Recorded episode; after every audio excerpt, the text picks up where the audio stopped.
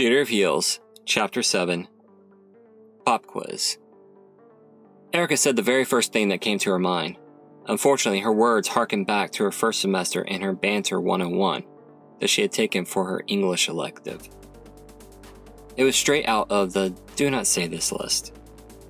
Stop, evildoer! In the name of righteousness! The monster paused its advance on her and actually snorted. Erica stared. Could demons do that? Annoyed, she trained her pistol on it. Halt! Put down your spear weapon thingy. She paused as it stifled a wheeze. In the name of justice? Now her fearsome adversary was full out laughing at her. Well, come on! She stomped her foot. It wasn't that funny.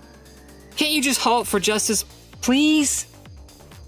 The demon held up its clawed hand as a tear rolled down its horrible face. It took a deep breath, then hurled itself at her, still laughing. Erica screamed as she leapt back, firing. The demon veered hard in the air as she twisted around, pulling the trigger wildly. Her energy beams decimated walls, ceilings, and desks. With a quick flurry of its wings, it circled around the room and dived right at her again. Erica aimed at the thing's face. The shaft of the demon's spear blurred as it smacked her legs out from under her. As her feet sailed higher than her head, she shot wide, blasting away the ceiling. Erica crashed onto her back, and her pistol slipped out of her grip and skittered across the floor, resting against the unconscious Autumn Lightning. Wishing she hadn't gotten a C minus in Intro to Ninja training, Erica desperately rolled onto her belly and crawled across the floor towards her weapon, as fast as her hands and knees could take her. Air exploded out of her lungs as a foot stomped down on her back and pinned her against the floor. Gasping, she looked over her shoulder as the demon raised its spear and stabbed down. Shields! She screamed. A wave of energy burst out of her belt and enveloped her body like a second skin, before it ballooned a foot out from her person. The spear's point slammed into the energy field, which flashed as it catapulted the monster backwards. Heart thundering in her ears, Erica scrambled up to her hands and knees and crawled towards her energy pistol again. The flaps of the creature's powerful wings pulled her attention around. The demon's grin grew broader as it sped towards her with the butt of its spear held high. It struck her in the side like a giant hockey puck.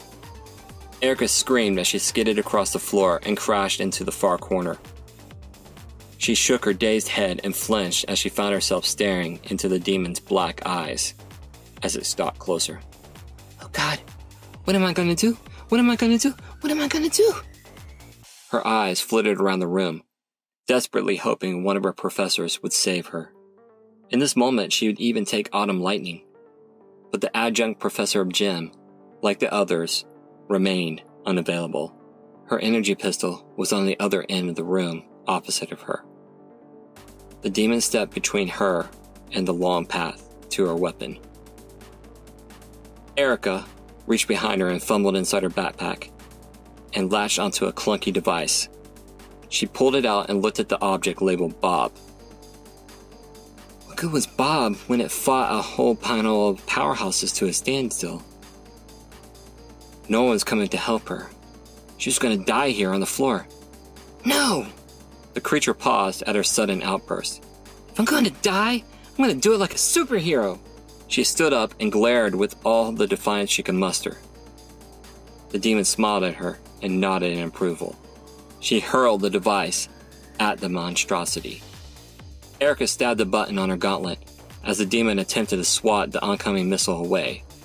The strange metallic object made a series of snaps, whirs, and clicks as it unfolded at lightning speed. A metallic hand caught the deflecting spear's handle, right as the owner of the hand, a thin, humanoid robot, unfolded from its compressed form.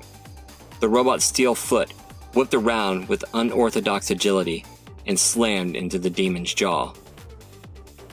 The demon spun and crashed to the ground. A holographic control display illuminated above her gauntlet, and Erica's fingers flew across the intangible buttons.